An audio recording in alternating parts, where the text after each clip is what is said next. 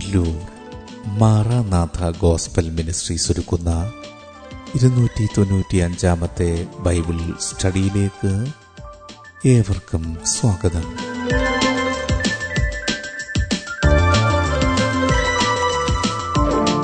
ശിഷ്യത്വം എന്ന വിഷയത്തിന്റെ ഇരുന്നൂറ്റിയഞ്ചാം ഭാഗത്തെ ആസ്പദമാക്കി ശിഷ്യത്വത്തിന്റെ അടിസ്ഥാനം എന്ന വിഷയത്തിന്റെ മുപ്പത്തിയെട്ടാം ഭാഗമാണ് ഇപ്പോൾ കേൾക്കുവാൻ പോകുന്നത്.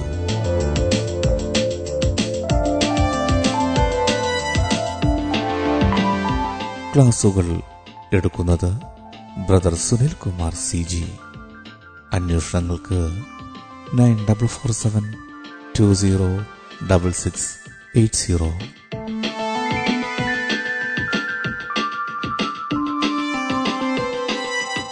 ഈ ക്ലാസുകളുടെ വീഡിയോ യൂട്യൂബിലും ലഭ്യമാണ്. Amen T V network Trivandrum Kerala. Triple nine five nine seven five nine eight zero.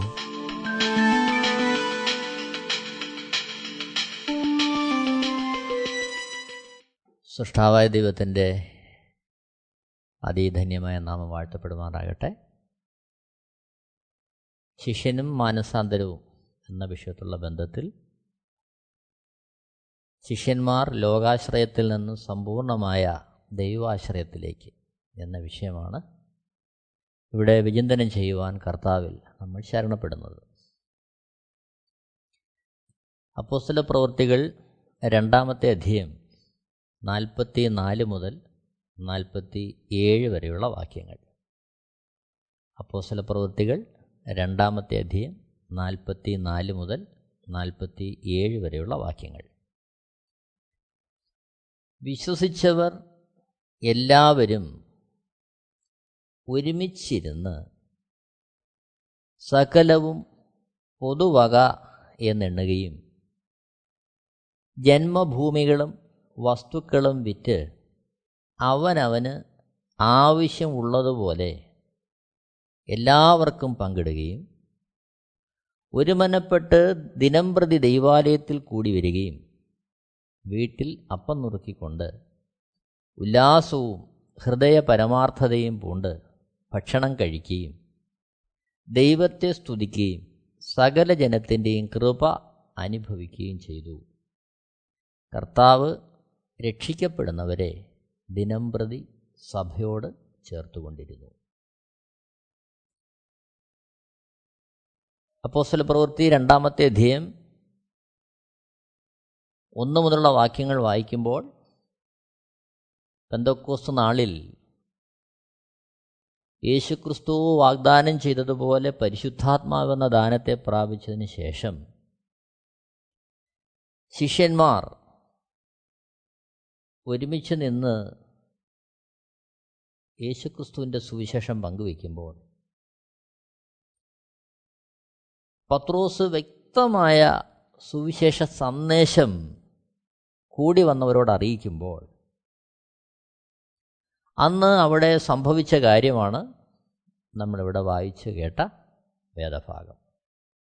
Apostle പ്രവൃത്തികൾ രണ്ടാമത്തെ അധ്യയം ഒന്ന് മുതൽ വായിക്കുമ്പോൾ മുപ്പത്തിയേഴ് മുതലുള്ള വാക്യങ്ങളിൽ അത് കേട്ടിട്ട് അവർ ഹൃദയത്തിൽ കുത്തുകൊണ്ട് പത്രോസിനോടും ശേഷം അപ്പോസന്മാരോടും സഹോദരന്മായ പുരുഷന്മാരെ ഞങ്ങൾ എന്ത് ചെയ്യേണ്ടു എന്ന് ചോദിച്ചു. പത്രോസ് അവരോട് നിങ്ങൾ മാനസാന്തരപ്പെട്ട് നിങ്ങളുടെ പാപങ്ങളുടെ മോചനത്തിനായി ഓരോരുത്തൻ യേശുക്രിസ്തുവിന്റെ നാമത്തിൽ സ്നാനമേൽപ്പിൻ. എന്നാൽ പരിശുദ്ധാത്മാവ് എന്ന ദാനം ലഭിക്കും. വാഗ്ദത്തം നിങ്ങൾക്കും നിങ്ങളുടെ മക്കൾക്കും നമ്മുടെ ദൈവമായ കർത്താവ് വിളിച്ചു വരുത്തുന്ന ദൂരസ്ഥന്മാരായ ഏവർക്കും ഉള്ളതല്ലോ എന്ന് പറഞ്ഞു. മറ്റ് പല വാക്കുകളാലും അവൻ സാക്ഷ്യം പറഞ്ഞ് അവരെ പ്രബോധിപ്പിച്ചു. ഈ വക്രതയുള്ള തലമുറയിൽ നിന്ന് രക്ഷിക്കപ്പെടുവിൻ എന്ന് പറഞ്ഞു. നാൽപ്പത്തി ഒന്നാമത്തെ വാക്യം. അവന്റെ വാക്ക് കൈക്കൊണ്ടവർ സ്നാനമേറ്റ് അന്ന് മൂവായിരത്തോളം പേർ അവനോട് ചേർന്നു. അവർ അപ്പോസന്മാരുടെ ഉപദേശം കേട്ടും കൂട്ടായ്മ ആചരിച്ചും അപ്പം നുറുക്കിയും പ്രാർത്ഥന കഴിച്ചും പോന്നു. എല്ലാവർക്കും ഭയമായി അപ്പോസലന്മാരാൽ ഏറിയ അത്ഭുതങ്ങളും അടയാളങ്ങളും നടന്നു. ശേഷമാണ് നാം വായിച്ച വേദഭാഗം നാൽപ്പത്തി നാല് മുതലുള്ള ഭാഗങ്ങൾ. വിശ്വസിച്ചവർ എല്ലാവരും ഒരുമിച്ചിരുന്ന് സകലവും പൊതുവകയെന്ന് എണ്ണുകയും ജന്മഭൂമികളും വസ്തുക്കളും വിറ്റ് അവനവൻ ആവശ്യമുള്ളതുപോലെ എല്ലാവർക്കും പങ്കിടുകയും ഒരു മനപ്പെട്ട് ദിനംപ്രതി ദൈവാലയത്തിൽ കൂടി വരികയും വീട്ടിൽ അപ്പം നുറുക്കിക്കൊണ്ട് ഉല്ലാസവും ഹൃദയപരമാർത്ഥതയും കൊണ്ട് ഭക്ഷണം കഴിക്കുകയും ദൈവത്തെ സ്തുതിക്കുകയും സകല ജനത്തിന്റെയും കൃപ അനുഭവിക്കുകയും ചെയ്തു. കർത്താവ് രക്ഷിക്കപ്പെടുന്നവരെ ദിനംപ്രതി സഭയോട് ചേർത്തുകൊണ്ടിരുന്നു. അപ്പോൾ ഇവിടെ നമ്മൾ ചിന്തിക്കുന്ന വിഷയം ലോകാശ്രയത്തിൽ നിന്ന് സമ്പൂർണമായ ദൈവാശ്രയത്തിലേക്ക് ശിഷ്യന്മാർ മാറിയപ്പോൾ ഒരു വ്യക്തിയല്ല. ആ ജനസമൂഹത്തിന്റെ കാഴ്ചപ്പാട് മുഴുവൻ അത്തരത്തിൽ മാറുകയാണ് അതുകൊണ്ട് അവരെന്ത് ചെയ്യുകയാണ്? വിശ്വസിച്ചവർ എല്ലാവരും ഒരുമിച്ചിരുന്ന് സകലവും പൊതുവകയെന്ന് എണ്ണുകയാണ്. സകലവും പൊതുവകയെന്ന് എണ്ണുകയാണ് ഇന്ന് ഒരു കൂട്ടായ്മ എന്നുള്ള തരത്തിൽ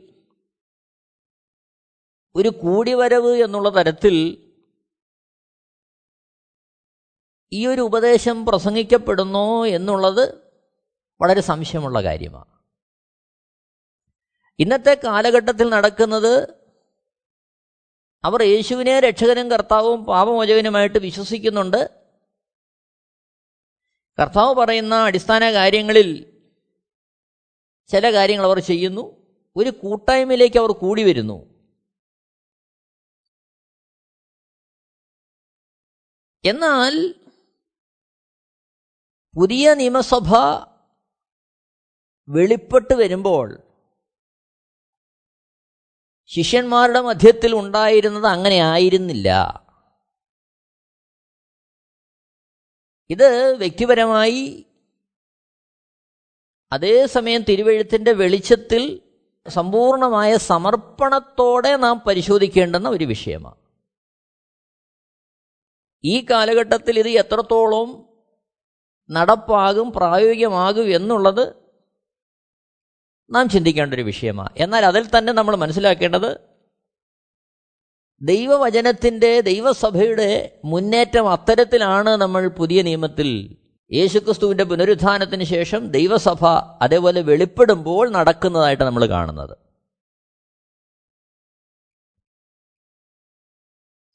മത്തായ സുവിശേഷം ഇരുപത്തിയെട്ടാമത്തെ അധ്യയം പതിനെട്ട് മുതൽ ഇരുപത് വരെയുള്ള വാക്യങ്ങൾ വായിക്കുമ്പോൾ മത്തായ സുവിശേഷം ഇരുപത്തി എട്ടാമത്തെ അധ്യയം പതിനെട്ട് മുതൽ ഇരുപത് വരെയുള്ള വാക്യങ്ങൾ വായിക്കുമ്പോൾ യേശുക്രിസ്തു നൽകുന്ന പരമപ്രധാനമായ സന്ദേശവും ആഹ്വാനവും ശിഷ്യന്മാരോടുള്ള കൽപ്പനയും അതുതന്നെയാണ് യേശു അടുത്ത് ചെന്ന് സ്വർഗത്തിലും ഭൂമിയിലും സകല അധികാരവും എനിക്ക് നൽകപ്പെട്ടിരിക്കുന്നു. ആകയാൽ നിങ്ങൾ പുറപ്പെട്ട് പിതാവിന്റെയും പുത്രന്റെയും പരിശുദ്ധാത്മാവിന്റെയും നാമത്തിൽ സ്നാനം കഴിപ്പിച്ചും ഞാൻ നിങ്ങളോട് കൽപ്പിച്ചതൊക്കെയും പ്രമാണിപ്പാൻ തക്കവണ്ണം ഉപദേശിച്ചും കൊണ്ട് സകല ജാതികളെയും ശിഷ്യരാക്കിക്കൊള്ളുവിൻ. ഞാനോ ലോകാവസാനത്തോളം എല്ലാ നാളും നിങ്ങളുടെ കൂടെയുണ്ട് എന്നരുളി ചെയ്തു. ലോകാവസാനത്തോളം അപ്പോൾ കർത്താവിന്റെ പദ്ധതികൾ നിറവേറുന്ന നാൾ വരെ ഇതിനകത്ത് യാതൊരു മാറ്റവും ഈ ആഹ്വാനത്തിനകത്ത് ഈ കൽപ്പനയ്ക്കകത്ത് യാതൊരു മാറ്റവും കർത്താവ് നൽകുന്നില്ല. ഇത് നമ്മൾ വ്യക്തമാക്കി മനസ്സിലാക്കണം. ദൗത്യം നാം ശിഷ്യന്മാരാകുക മറ്റുള്ളവരെ ശിഷ്യരാക്കുക. ഇത് പെന്തോക്കോസ്റ്റ് നാളിൽ ഒന്നാമത്തെ ദിവസം പരിശുദ്ധാത്മാവെന്ന ദാനത്തെ ശിഷ്യന്മാർക്ക് ലഭിക്കുന്ന ആ ദിവസം മാത്രം ഉണ്ടായ അനുഭവമല്ല. അപ്പോസ്വല പ്രവൃത്തികൾ നാലാമത്തെ അധ്യം മുപ്പത്തിരണ്ടാമത്തെ വാക്യം നമ്മൾ വായിക്കുന്നു വിശ്വസിച്ചവരുടെ കൂട്ടം ഏകഹൃദയവും ഏക മനസ്സും ഉള്ളവരായിരുന്നു. തനിക്കുള്ളത് ഒന്നും സ്വന്തമെന്ന് ആരും പറഞ്ഞില്ല സകലവും അവർക്ക് പൊതുവായിരുന്നു. ഇതെല്ലാം നമ്മിൽ പ്രവർത്തനക്ഷമം ആകുന്നതും പ്രായോഗികമാക്കുന്നതും പരിശുദ്ധാത്മാവിനെ ദാനമായി ലഭിക്കുന്നത് നിമിത്തമാണ് ഇത് നമ്മൾ മനസ്സിലാക്കണം. യേശുക്രിസ്തു നമ്മളോട് അറിയിച്ചിരിക്കുന്ന ഉപദേശങ്ങൾ അതിന്റെ പ്രായോഗിക തലം നമ്മളിൽ നിന്ന് പുറപ്പെടണമെങ്കിൽ അതിന് നമ്മളെ ഒരുക്കുന്നത് നമ്മുടെ അറിവുകളല്ല പഠനങ്ങളല്ല കേവലം ഉപരിപ്ലവമായ ചില അംഗീകാരങ്ങളല്ല. മറിച്ച് നമ്മിൽ സജീവമായി ഇടപെടുന്ന ഉപദേശിക്കുന്ന പ്രവർത്തിക്കുന്ന കാര്യസ്ഥനായി നമ്മെ നയിക്കുന്ന പരിശുദ്ധാത്മാവിന്റെ ഉപദേശവും നടത്തിപ്പും നിമിത്തമാണെന്നുള്ളത് നമ്മൾ മറന്നു പോകരുത്. പരിശുദ്ധാത്മാവാണ് നമ്മെ ഇതിലേക്കൊക്കെ നയിക്കുന്നത്. അതിനാണ് പരിശുദ്ധാത്മാവെന്ന ദാനത്തെ നമുക്ക് നൽകിയിരിക്കുന്നത്. അപ്പോൾ പുതിയ നിയമത്തിന്റെ കാതലായ ദാനം വേറൊന്നുമല്ല. അപ്പോസ്തല പ്രവൃത്തികൾ രണ്ടാമത്തെ അധ്യയം ഒന്ന് മുതൽ നാൽപ്പത്തി ഏഴ് വരെയുള്ള വാക്യങ്ങൾ വായിക്കുമ്പോൾ അതിന്റെ മുപ്പത്തി എട്ടാമത്തെ വാക്യത്തിൽ അപ്പോസ്തല പ്രവൃത്തികൾ രണ്ടാമത്തെ അധ്യയം മുപ്പത്തി എട്ടാമത്തെ വാക്യത്തിൽ പത്രോസ് അവരോട് നിങ്ങൾ മാനസാന്തരപ്പെട്ട് നിങ്ങളുടെ പാപങ്ങളുടെ മോചനത്തിനായി ഓരോരുത്തൻ യേശുക്രിസ്തുവിന്റെ നാമത്തിൽ സ്നാനമേൽപ്പീൻ. എന്നാൽ പരിശുദ്ധാത്മാവ് എന്ന ദാനം ലഭിക്കും. അപ്പോൾ മാനസാന്തരത്തിലൂടെ ഉണ്ടാകേണ്ടുന്ന ലഭിക്കുന്ന ദൈവീകമായ ദാനത്തെക്കുറിച്ചും മുന്നേറ്റത്തെക്കുറിച്ചും വ്യക്തമായിട്ട് ഈ ഒരൊറ്റ വാക്യത്തിൽ പരിശുദ്ധാത്മാവ് രേഖപ്പെടുത്തിയിരിക്കുക അപ്പോസ്തല പ്രവൃത്തികൾ രണ്ടിന്റെ മുപ്പത്തിയെട്ട്. പത്രോസ് അവരോട് നിങ്ങൾ മാനസാന്തരപ്പെട്ട് നിങ്ങളുടെ പാവങ്ങളുടെ മോചനത്തിനായി ഓരോരുത്തൻ യേശു ക്രിസ്തുവിന്റെ നാമത്തിൽ സ്നാനമേൽപ്പീൻ. എന്നാൽ പരിശുദ്ധാത്മാവെന്ന ദാനം ലഭിക്കും. അതിന്റെ അർത്ഥം പരിശുദ്ധാത്മാവെന്ന ദാനം ലഭിച്ചു കഴിഞ്ഞാൽ പിന്നെല്ലാമായി. അതാ കർത്താവ് കർത്താവിടെ പറയുന്നത് പരിശുദ്ധാത്മാവെന്ന ദാനത്തെ ഒരുവന് ലഭ്യമായോ? അവനെല്ലാമായി. അപ്പോൾ അവിടെ ഓർക്കണം പരിശുദ്ധാത്മാവെന്ന ദാനം ലഭ്യമാകുവാൻ എന്ത് വേണമെന്നവിടെ പറയുന്നു? നിങ്ങൾ മാനസാന്തരപ്പെട്ട് നിങ്ങളുടെ പാപങ്ങളുടെ മോചനത്തിനായി ഓരോരുത്തൻ യേശു ക്രിസ്തുവിന്റെ നാമത്തിൽ സ്നാനമേൽപ്പിൻ. അവിടെ മാനസാന്തരം വരുന്നുണ്ട് പാപമോചനം വരുന്നുണ്ട് സ്നാനം വരുന്നുണ്ട് ഇതെല്ലാം അവിടെ വരികയാണ് ശ്രദ്ധിക്കണേ. അപ്പോൾ ഈ കാര്യങ്ങളെല്ലാം അവിടെ വരികയാണ് അതിന് അനുബന്ധമായിട്ട് ശിഷ്യന്മാർ സ്നാനപ്പെട്ട് കഴിയുമ്പോൾ അവരുടെ ജീവിതത്തിൽ ഉണ്ടാകുന്ന മാറ്റമാണ് മുപ്പത്തിയേഴ് മുതൽ നാൽപ്പത്തിരണ്ടര വാക്യങ്ങൾ വായിക്കുമ്പോൾ നമ്മൾ കാണുന്നത്. ഒന്നാമത് അവർക്ക് മാനസാന്തരമുണ്ടായി. രണ്ടാമത് അവരതിനുവേണ്ടി പാപങ്ങളുടെ മോചനത്തിനായി സ്നാനമേൽക്കുന്നു. പരിശുദ്ധാത്മാവെന്ന ദാനം അവർക്ക് ലഭിക്കുന്നു. അപ്പോസലന്മാരുടെ ഉപദേശം അവർ കേൾക്കുന്നു. കൂട്ടായ്മ അവർ ആചരിക്കുന്നു. അവരപ്പം നുറുക്കുന്നു. അവർ പ്രാർത്ഥന കഴിക്കുന്നു. അപ്പോൾ ഇത്യാദി കാര്യങ്ങൾ അവർക്ക് ലഭ്യമായി എന്നതുകൊണ്ടാണ് അടുത്ത ഒരു കാര്യം പ്രായോഗിക തലത്തിൽ അവരിൽ പ്രത്യക്ഷമായിട്ട് വരുന്നത്. അപ്പോസ്തല പ്രവൃത്തികൾ രണ്ടാമത്തെ അധ്യയം നാൽപ്പത്തി നാല് മുതൽ നാൽപ്പത്തി ഏഴ് വരെയുള്ള വാക്യങ്ങളിൽ നമ്മൾ വായിച്ചത് വിശ്വസിച്ചവർ എല്ലാവരും ഒരുമിച്ചിരുന്ന് സകലവും പൊതുവക എന്നെണ്ണുകയും. അപ്പോൾ എല്ലാം പൊതുവകയെന്ന് എണ്ണുവാൻ തക്കവണ്ണം ആവശ്യമായ ഒരു രൂപാന്തരം അവരിൽ വന്നു. പരിശുദ്ധാത്മാവെന്ന ദാനം ലഭിച്ചപ്പോൾ. അവർക്കുണ്ടായിരുന്നത് അവരുടെ സ്വന്തമല്ല എന്നും. അത് പൊതുവായി ദൈവം സകലർക്കും പ്രയോജനപ്പെടുവാൻ തക്കവണ്ണം നൽകിയിരിക്കുന്ന ദാനമാണെന്നും ഉള്ള അടിസ്ഥാനപരമായ കാഴ്ചപ്പാടിലേക്ക് അവർ മാറുകയാണ്. ഇത് നമ്മൾ മനസ്സിലാക്കണം. അപ്പോൾ അവരിൽ സമൂലമായൊരു പരിവർത്തനം ഉണ്ടാകുകയാണ് സമൂലമായൊരു പരിവർത്തനം. അതായത് അവർ അവർക്ക് വേണ്ടി തന്നെത്താൻ കരുതുന്നതിനപ്പുറം അവർ ദൈവരാജ്യത്തിന്റെ പ്രവൃത്തിയിലേക്ക് ദൈവരാജ്യത്തിന്റെ ഉപദേശങ്ങളിലേക്ക് ദൈവത്തിന്റെ ഇഷ്ടങ്ങളിലേക്ക് അവർ മാറുന്ന കാഴ്ച നമ്മളവിടെ കാണുകയാണ്. ആ തരത്തിലേക്കൊരു മാറ്റം അവരിൽ കാണുന്നു. എല്ലാം പൊതുവകയെന്ന് എണ്ണുകയാണ് അതേസമയം നോക്കണം അപ്പോസലന്മാരുടെ അടുക്കൽ ഇത് കൊണ്ടുവരുമ്പോൾ അതവർ തങ്ങൾക്ക് ലഭിച്ചു.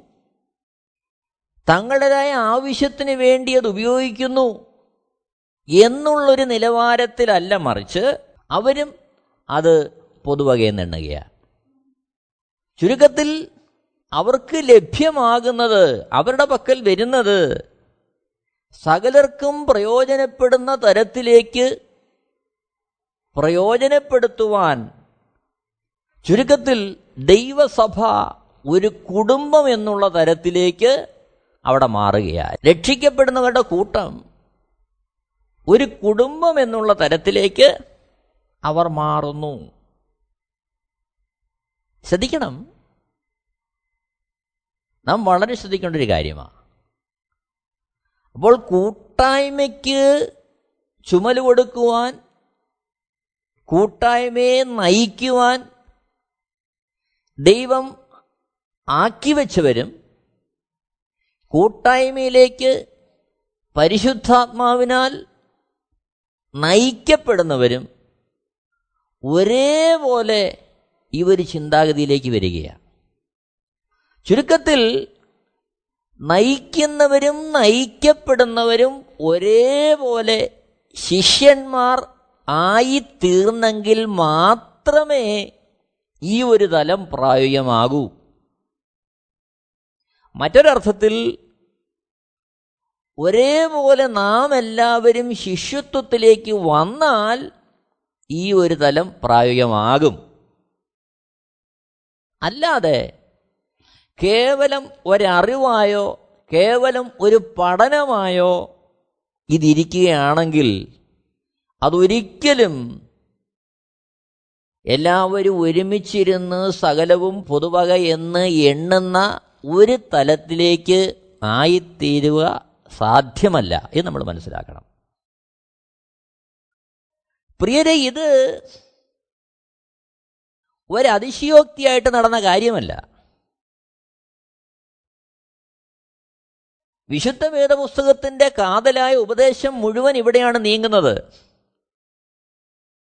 അവിടെയാണ് കർത്താവ് പറയുന്നത് ലൂക്കോസ് എഴുത സുവിശേഷം ഒമ്പതാമത്തെ അധ്യായം ഇരുപത്തിമൂന്ന് മുതൽ ഇരുപത്തിയഞ്ച് വരെയുള്ള വാക്യങ്ങൾ വായിക്കുമ്പോൾ പിന്നെ അവൻ എല്ലാവരോടും പറഞ്ഞത് എന്നെ അനുഗമിപ്പാൻ ഒരുത്തൻ ഇച്ഛിച്ചാൽ അവൻ തന്നെത്താൻ നിഷേധിച്ച് നാൾതോറും തന്റെ ക്രൂശ് എടുത്തും കൊണ്ട് എന്നെ അനുഗമിക്കട്ടെ.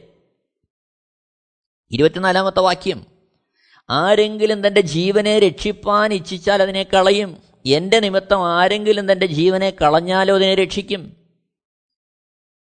ഇരുപത്തിയഞ്ചാമത്തെ വാക്യത്തിലേക്ക് വരുമ്പോൾ അതിനോട് ചേർത്ത് കർത്താവ് പറയാം ഒരു മനുഷ്യൻ സർവലോകവും നേടിയിട്ടും തന്നെത്താൻ നഷ്ടമാക്കിക്കളയോ ഛേദം വരുത്തുകയോ ചെയ്താൽ അവന് എന്ത് പ്രയോജനം? അപ്പോൾ ഈ കാലഘട്ടത്തിൽ നമ്മൾ ആദ്യം പറഞ്ഞ പല ഉപദേശങ്ങളും കാണുന്നുണ്ട്. അതിന് പ്രാധാന്യം കൊടുക്കുന്നുകൊണ്ട് നല്ല കാര്യം. എന്നാൽ ആ ഉപദേശങ്ങൾ ഒരുവന്റെ പ്രായോഗിക ജീവിതത്തിൽ നിറവേറി അവൻ ശിഷ്യനായി തീരുമ്പോൾ അവൻ തനിക്കായി സ്വരൂപിക്കുന്നതിന് പകരം സ്വാർത്ഥമായി തന്നെക്കുറിച്ച് ചിന്തിക്കുന്നതിന് പകരം ദൈവസഭ എന്നുള്ളത് ദൈവത്തിന്റെ മക്കളുടെ കൂട്ടമെന്നുള്ള പ്രകാശനം ഹൃദയത്തിൽ പ്രാപിച്ച് കൂട്ടായ്മ ഒരു കുടുംബമെന്നുള്ള പ്രായോഗിക തലത്തിലേക്ക് ചിന്തിച്ച് അതേ അർത്ഥത്തിൽ അവന്റെ സമസ്ത മേഖലകളിലും മാറ്റം വരുവാനിടയായി തീരും. ഇത് നമ്മൾ വ്യക്തമായിട്ട് മനസ്സിലാക്കേണ്ട കാര്യമാണ്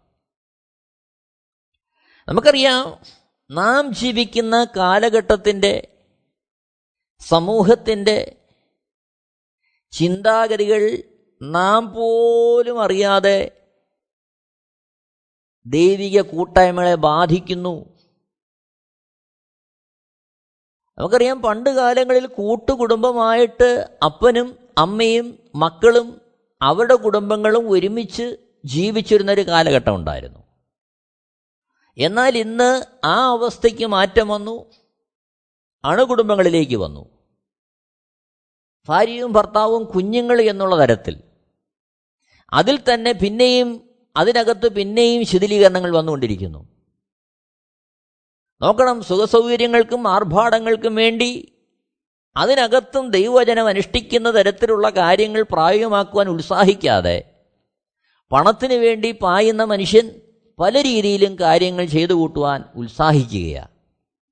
എന്നെ കേൾക്കുന്ന പ്രിയരെ അവിടെയാണ് ദൈവരാജ്യത്തിന്റെ പ്രസക്തി നാം മനസ്സിലാക്കേണ്ടത്.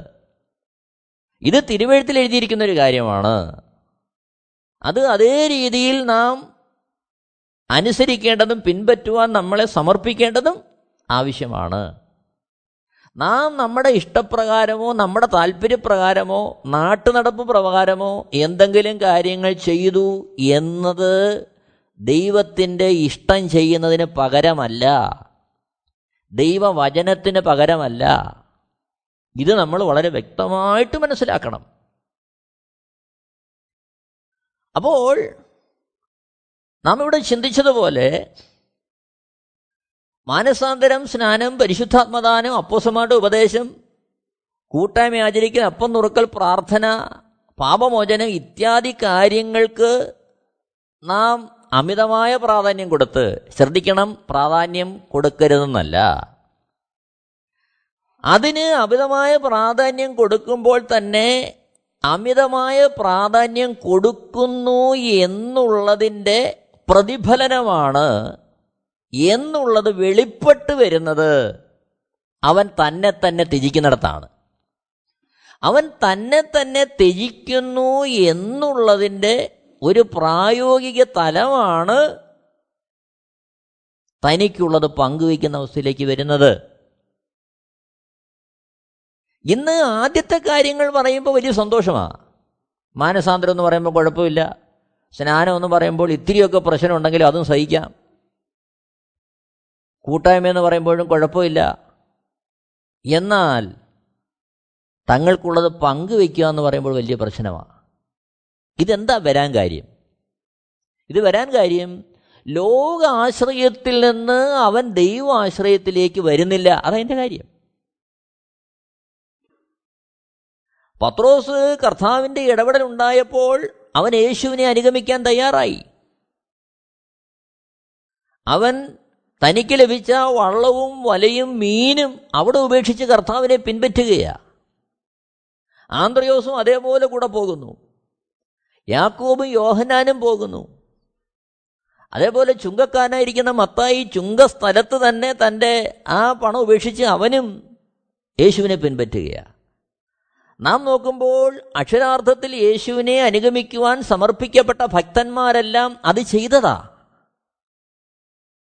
അത് അവരുടെ ജീവിതത്തിന്റെ അനുഭവമായിരുന്നു. അവർ ആ ഒരു മാനസികാവസ്ഥയിലേക്ക് വന്നു. നാം ജീവിക്കുന്ന ഈ കാലഘട്ടത്തിൽ ഒരു വേള അത്തരത്തിൽ ഒരു സാഹചര്യം അല്ലെങ്കിൽ പോലും നമ്മുടെ ഉള്ളിന്റെ ഉള്ളിൽ ദൈവമുഖം അന്വേഷിക്കുവാൻ ദൈവേഷ്ടം അറിയുവാൻ ദൈവത്തിന്റെ വചനം അതേപടി നമ്മുടെ ജീവിതത്തിൽ പ്രാവർത്തികമാക്കുവാനുള്ളൊരു വാഞ്ച ഒരു സമർപ്പണം അതിനുവേണ്ടിയുള്ള ഒരു ആകാംക്ഷ ഒരുക്കം നമുക്ക് ആവശ്യമാണ്. എങ്കിൽ മാത്രമേ ദൈവം നമ്മെക്കുറിച്ച് ആഗ്രഹിക്കുന്ന അതേ അനുഭവത്തിലേക്ക് നമുക്ക് വളരാൻ കഴിയൂ. ശിഷ്യത്വത്തിന്റെ അനുഭവത്തിലേക്ക് നമുക്ക് വരാൻ കഴിയൂ.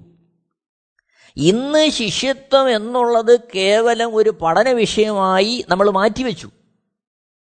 മാനസാന്തരം ഒരു പഠന വിഷയമാണ് സ്നാനം ഒരു പഠന വിഷയമാണ് അതേപോലെ പരിശുദ്ധാത്മാ ദാനം ഒരു പഠന വിഷയമാണ് ദൈവസഭ ഒരു പഠന വിഷയമാണ് അതെല്ലാം കേവലം പഠന വിഷയങ്ങളാക്കി അത് കേട്ട് അത് കൊള്ളാമെന്ന് സമ്മതിച്ച് ഒരു വഴിക്കൂടെ നാം പോകും. പക്ഷേ ഇതിനൊന്നും പലപ്പോഴും നമ്മുടെ പ്രായോഗിക ജീവിതത്തിൽ ഒരു കടുകുമണിയുടെ സ്ഥാനം പോലും കൊടുക്കുവാനുള്ള സമർപ്പണം പലപ്പോഴും നമ്മുടെ ജീവിതത്തിൽ ഉണ്ടാകാറില്ല. അവിടെയാണ് പ്രശ്നം. ഇത് കേവലം കേൾക്കുക ഇതിനെക്കുറിച്ച് മനസ്സിലാക്കുക അതിനെക്കുറിച്ച് അഗാധമായ ജ്ഞാനമുണ്ടാക്കുക എന്നുള്ളതിലുപരിയായി ഒരുപക്ഷെ അതിനാവശ്യമായ സാഹചര്യങ്ങളും എന്തിന്? വിശദമായ പഠനങ്ങളും ഗവേഷണങ്ങളും ഒക്കെ നടത്തുവാനുള്ള സാഹചര്യങ്ങളും അവസ്ഥകളും നമുക്കില്ലെങ്കിൽ പോലും അഥവാ അങ്ങനെ ഇല്ലെന്ന് വന്നാലും പരിശുദ്ധാത്മാവെന്ന കാര്യസ്ഥന്റെ ഉപദേശം ദൈനംദിന ജീവിതത്തിൽ കേട്ട് പരിശുദ്ധാത്മാവെന്ന കാര്യസ്ഥൻ നമ്മുടെ കരം പിടിച്ച് നമ്മളെ നടത്തുവാൻ നാം അനുവദിച്ചാൽ ഒരു വേള അക്ഷരം വായിക്കുവാനുള്ള ജ്ഞാനം പോലും നമുക്കില്ലെങ്കിലും ദൈവത്തിന്റെ ഇഷ്ടത്തിലൂടെ നടക്കുവാൻ ദൈവം നമ്മളെ സഹായിക്കും. ദൈവം നമ്മെക്കുറിച്ച് നിത്യതയിൽ ആഗ്രഹിക്കുന്ന പദ്ധതികളിലേക്ക് പ്രവേശിക്കുവാൻ നമുക്ക് ഓരോരുത്തർക്കും ഇടയായിത്തീരും. പ്രിയരെ വിശുദ്ധ വേദപുസ്തകം നാം മനസ്സിലാക്കേണ്ടത് വിശുദ്ധ വേദപുസ്തകത്തിന്റെ അടിസ്ഥാനത്തിലാണ്. ഈ ഭൂമിയിൽ എഴുന്നൂറ് കോടി ജനങ്ങളുണ്ടെങ്കിൽ എഴുന്നൂറ് കോടി ജനങ്ങളുടെ അനുഭവം വ്യത്യസ്തമാണ്. ഒരുപക്ഷെ യേശുവിനെ കേട്ടിരിക്കുന്ന ഒരു ഇരുന്നൂറ് കോടി ജനങ്ങളുണ്ടെന്നിരിക്കട്ടെ ഇരുന്നൂറ് കോടി ജനങ്ങളുടെയും അനുഭവം വ്യത്യസ്തമായിരിക്കും. അതുകൊണ്ട് തന്നെ ഒരു വ്യക്തിയുടെ അനുഭവത്തിന്റെ വെളിച്ചത്തിൽ ഒരു ഉപദേശം രൂപീകരിക്കുവാൻ വിശുദ്ധ വേദപുസ്തകം നമ്മളെ അനുവദിക്കുന്നില്ല. മറിച്ച് സ്വർഗത്തിൽ എന്നേക്കും സ്ഥിരമായിരിക്കുന്ന ദൈവത്തിന്റെ വചനം പരിശുദ്ധാത്മാവിനെ നമുക്ക് നൽകിയിരിക്കുന്നു. ഒരു വേള അത്തരത്തിൽ പുസ്തകമായ ദൈവത്തിന്റെ വചനം നമ്മുടെ കയ്യിൽ ഇല്ലെങ്കിലും നമ്മോടുകൂടെ ഇരിക്കുവാൻ തക്കവണ്ണം കാര്യസ്ഥനായിട്ട് പരിശുദ്ധാത്മാവിനെ നൽകിയിരിക്കുകയാണ് ആ കാര്യസ്ഥനായ പരിശുദ്ധാത്മാവിന്റെ ഉപദേശം കേൾക്കുവാനുള്ള കാത് നമുക്കുണ്ടെങ്കിൽ ആ പരിശുദ്ധാത്മാവായ കാര്യസ്ഥന്റെ കരം പിടിക്കുവാൻ നമ്മളെ അനുവദിച്ചാൽ നമ്മുടെ കരം പിടിച്ച് സകല സത്യത്തിലും വഴി നടത്തുവാൻ ദൈവം മതിയായവന. അതുകൊണ്ട് ഈ കാലഘട്ടത്തിൽ നമുക്ക് ദൈവജനത്തിലേക്ക് നമുക്കൊന്ന് മടങ്ങി വരാം. വിശ്വസിച്ചവരുടെ കൂട്ടം.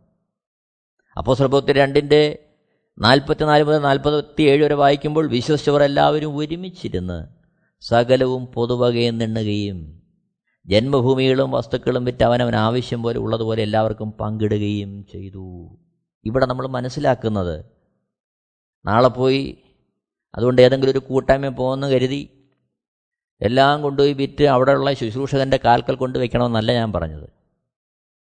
കാരണം ആ ശുശ്രൂഷകൻ ഒരു വേള പത്രോസിനെ പോലെ അല്ലെങ്കിൽ പൗലോസിനെ പോലെ അവനും സകലതും വിട്ട് കർത്താവിനെ അനുഗമിക്കുന്ന ഒരു മനോഭാവമുള്ളവനല്ലെങ്കിൽ അദ്ദേഹം എന്തായിരിക്കും ചെയ്യുന്നത് ഈ കൊണ്ട് കാൽക്കൽ വയ്ക്കുന്ന എല്ലാം വിറ്റ് ബംഗ്ലാവും തോട്ടവും ഒക്കെ മേടിച്ച് അദ്ദേഹത്തിന്റെ മക്കൾക്കും കുടുംബത്തിനുമൊക്കെ വീതം വെച്ച് ദൈവം അനുഗ്രഹിച്ചു എന്നും പറഞ്ഞ് അദ്ദേഹവും നടക്കും.